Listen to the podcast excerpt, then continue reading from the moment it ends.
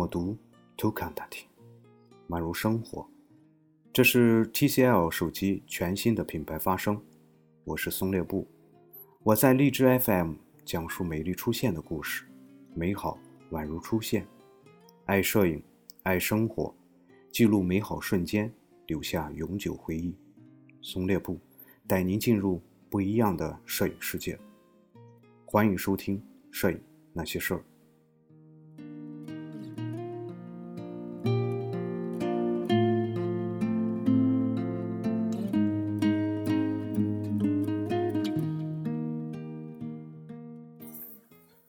各位听友，大家好，欢迎收听第一百一十二期《摄影那些事儿》。这一期呢，和大家聊一个摄影师，他的名字呢叫做亚历山大·罗德钦科。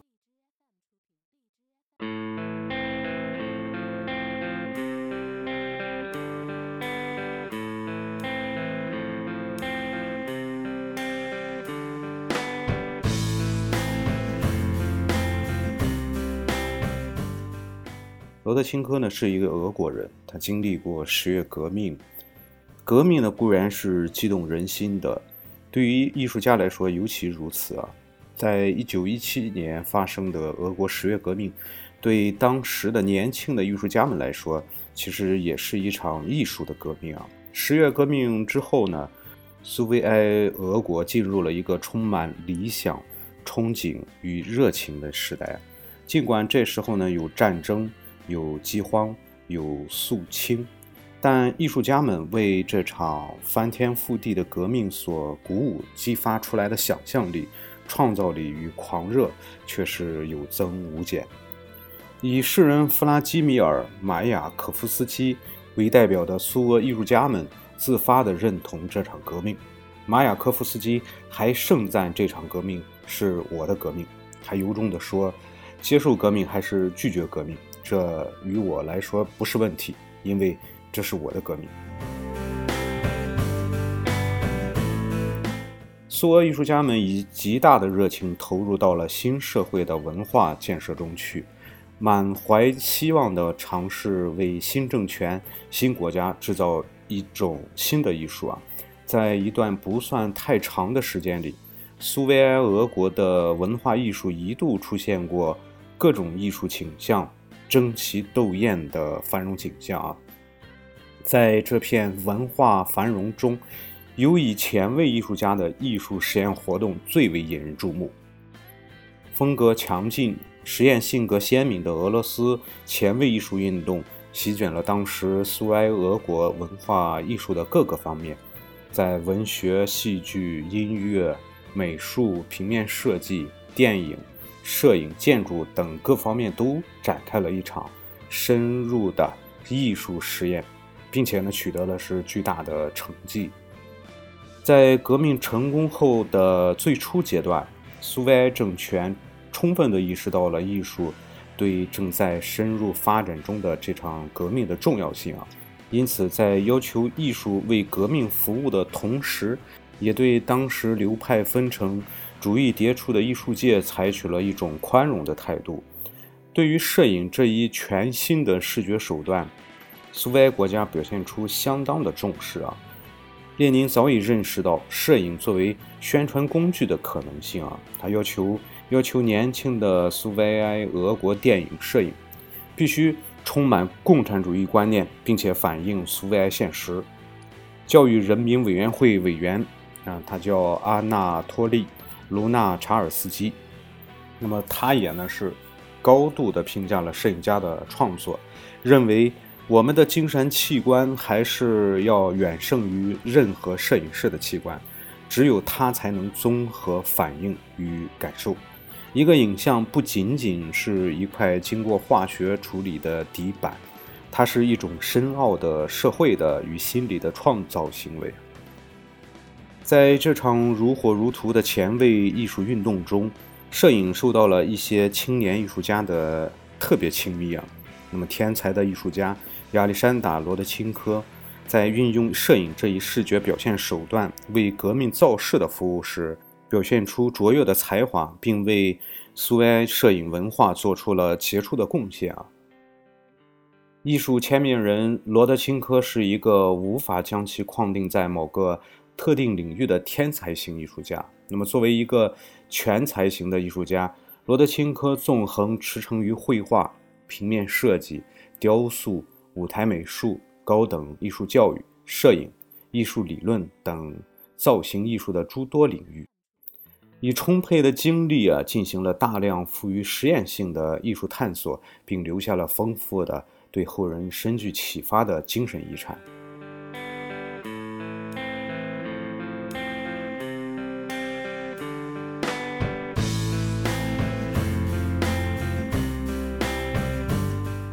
罗德钦科一八九一年出生于圣彼得堡，他父亲是一个戏剧道具制作者，母亲呢是一个洗衣工。在一九一零年到一九一四年间。他在喀山艺术学院作为一个编外的学生就读，此后呢，他来到了莫斯科的斯特罗加诺夫艺术学院，在这里学习，并且认识了构成主义艺术家弗拉基米尔·塔特林，在艺术上深受其影响，并在此后的美术创作中展现出强烈的构成主义倾向。而在一九一四年与诗人马雅可夫斯基的邂逅，那更使罗德钦科与俄罗斯的前卫艺术运动结下了不解之缘，在这场运动中，成为了一个十分重要的角色。十月革命之后呢，卢纳查尔斯基在教育人民委员会中设立了造型艺术部一佐，而罗德钦科呢，则出任该部的美术馆局长。同时，他还在国立高等艺术技术创作室担任金属工艺美术科的教授。然而，1921年举行的五五二十五展成了他艺术生涯的一个分水岭。那么，此展结束之后呢？他与同展的其他四名画家一起发表了强烈否定架上绘画的生产主义宣言，明确宣布了自己艺术方向的转化。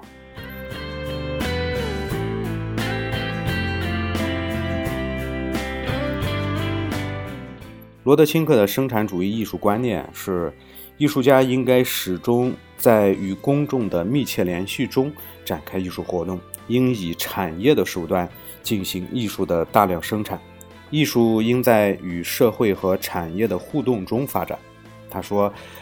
未来的艺术不应该是家庭中令人心情愉悦的装饰，它将成为与四十八层高的摩天楼、坚固的大桥。无线电、飞行器、潜水艇这样的东西意义完全相同的必需品，而且这些必需品将变成艺术品。这是他为对应新的时代变化而在造型艺术上提出的新美学主张。他从这时起向具有大量复制可能性、易于直接诉诸公众感情的平面设计艺术与摄影急速倾斜。也就不足为奇了。在一九二三年到一九二五年之间，罗德钦科与马雅可夫斯基密切合作，创作了近五十幅招贴画和一百多块街头广告牌，以致他后来不无自豪地回忆道：“莫斯科全程被我们的作品装饰起来了。”罗德钦科最初对摄影产生浓厚兴趣是在一九二二年左右。为马雅可夫斯基的诗集《关于这》制作插图的时候，在这本诗集中，他以照片为素材，以摄影蒙太奇的手法创作了堪与马雅可夫斯基充满革命激情与想象的诗句匹敌的赋予新意的插图。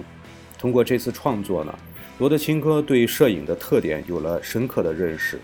对摄影的兴趣愈发也不可收拾，并终于自己拿起了相机。他为此还购入了大量的摄影器材。有一次，为了买下价值两百一十卢布的一个放大机，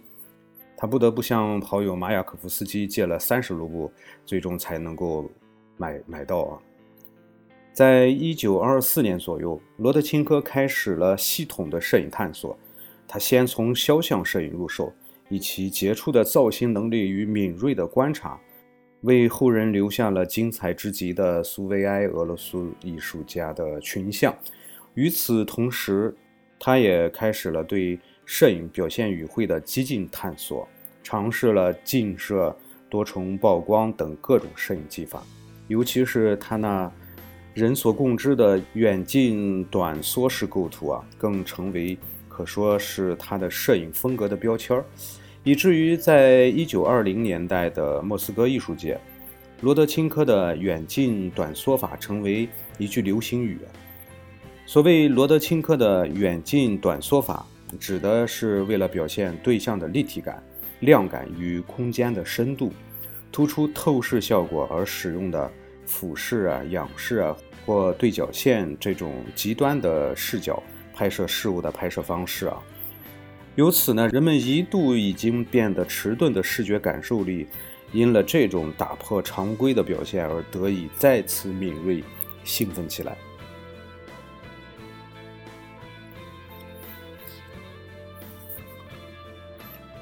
罗德钦科曾经充满激情地说过：“我们必须寻找并发现，而且仍然坚信我们应该会发现一种新的美学。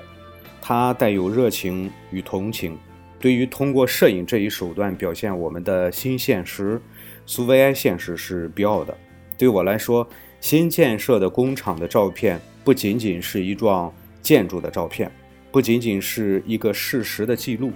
它是苏维埃大地工业化中的一种自豪与欢乐的表达。这就是我们必须发现的，要在照片中表达的东西。我们的责任就是实验。他认为照相机是社会主义社会中人的理想之眼，是一种打破习惯视觉开发、表现潜能的利器。一九二五年，罗德钦科为参加巴黎国际装饰美术展而设计的劳动者俱乐部在巴黎展出时，引起了巨大的反响。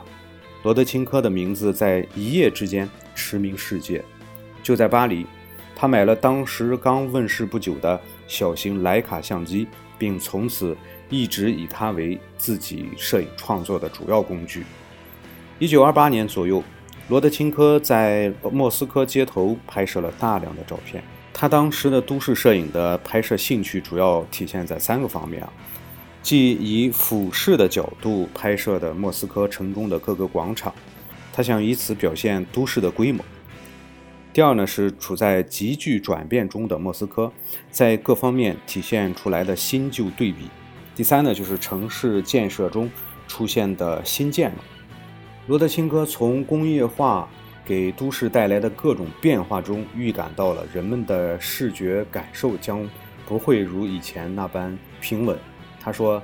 现代都市有着多层建筑、精心设计的工厂、双层或三层的商店橱窗。公共汽车、小汽车、霓虹灯标以及广告牌、远洋轮船与飞机，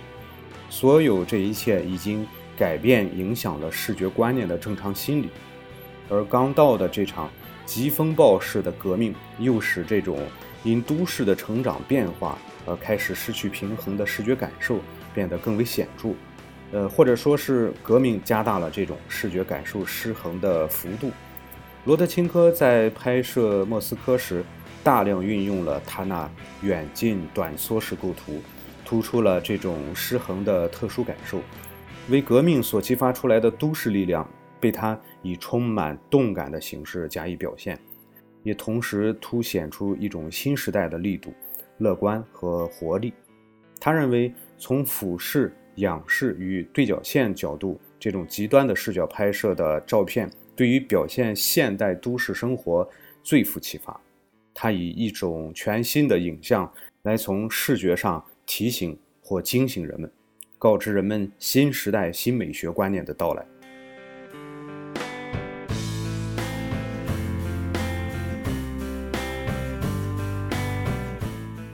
通过对莫斯科这个作为革命中心的大都市全新的视觉表现。罗德钦科也展示了一个先锋艺术家对都市空间的独特认识。他以他那奔放的造型能力向我们展示摄影这一视觉手段在他手中所能扩张延伸的可能性。倾斜的地平线，似要冲出画面的车辆，因俯视而失去现实感的行人，被作为造型元素处理的体操方队，蜕变为平面几何图形的广场等等等等。它的颇具颠覆性的空间视觉表现，在在使人感受到一种狂热的革命惯性，一种无法宁静的躁动。在他的这些作品中，都市成为一种为我们正常视觉所不习惯的意志空间，对现实的正常认识在此不起作用。罗德钦科似乎并不在乎都市空间的这种视觉认识上的异变，他在意的是自己的都市影像如何与新的急速变化的时代感觉同步对应。在这种极端的透视变化中。他有意无意间泄露了处于时代热潮中艺术家的某种不安与兴奋。他借都市这一空间作为实验室，试探新的造型语汇，用他的都市影像验证革命对艺术家心理层面的影响，将时代投射在最敏感的艺术家心灵上的精神投影，通过摄影还原再现。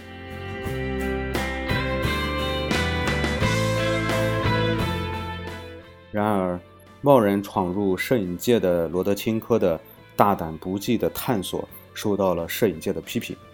他们将罗德钦科的照片与当时正在德国进行大胆实验的拉斯罗·莫霍利纳吉与新客观主义摄影家阿尔伯特·伦格帕契等人的照片相提并论，斥之为形式主义。其实，任何一种艺术实验，首先从艺术形式上加以突破，本不足为奇。对罗德钦科的攻击，与其说是攻击他的艺术观，还不如说是实际上反映了国内局势稳定后的苏维埃政权与罗德钦科这样激进的艺术家的关系的危机。而马雅可夫斯基自杀的枪声，则实际上证明了这种蜜月关系的结束。一九三一年，罗德钦科因为形式主义。而被开除出文艺组织十月，并失去了在国立高等艺术技术创作室的教职。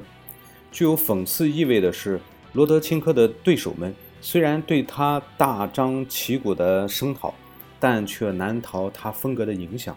从某种意义上说，罗德钦科的风格特征可谓是响应革命所引起的视觉亢奋的顶峰式的表现啊！如果别人在外在形式上无法挑战他的话，从某种意义上说，其实就是承认自己的失败，甚至有被革命轻视与抛弃的危险。而可笑的是，为求自保，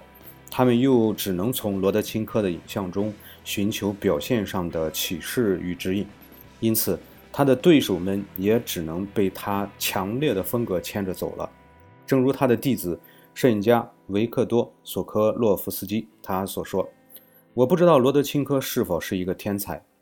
但他是一个我们极其需要的、创造了新的摄影文化的伟大摄影家。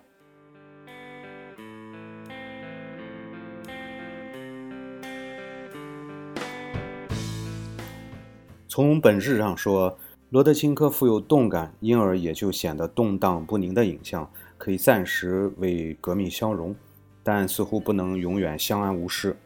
有时。这种富有先锋性的，因而也必定带有破坏性的艺术风格，也会给当局带来无法控制的不安，甚至是威胁感。当革命因为现实的发展而趋于停滞时，它的影像的存在性就产生了疑问。当社会秩序转向平稳时，现实也会要求艺术表现上的视觉秩序的相对平和。如果那时还一味在形式上强调向上或向下的话，其结果就不仅仅是自讨没趣了。据说，斯大林就曾讥嘲过他：“罗德钦科同志，你为什么不向前看呢？”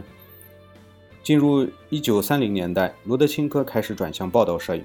这也许是在日益变得严峻起来的外部形势的压迫下，迫使自己做出的一种无奈的选择。当时，对艺术创作还能持宽容态度的苏共领导人列昂·托洛斯基。已经失势，社会主义现实主义的创作方法已经被定于一尊，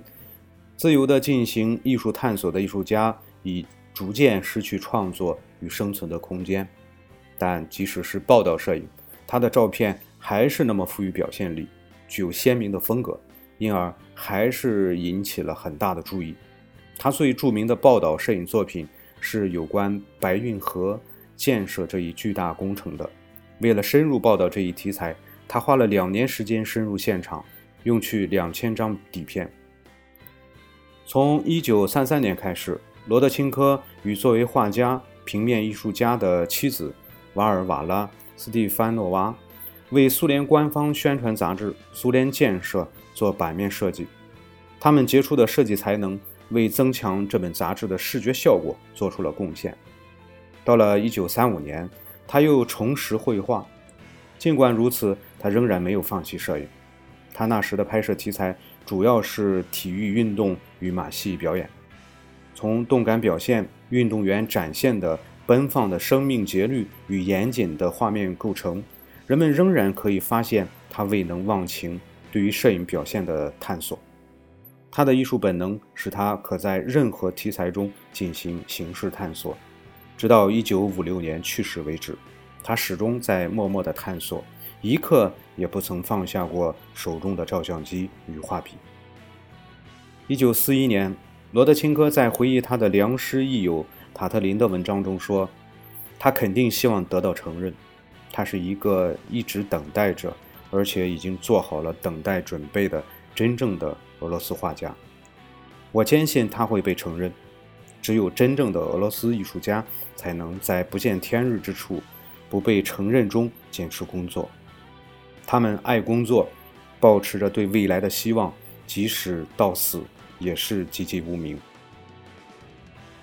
罗德钦科的这番话其实也是关于他自身状况的父子报道，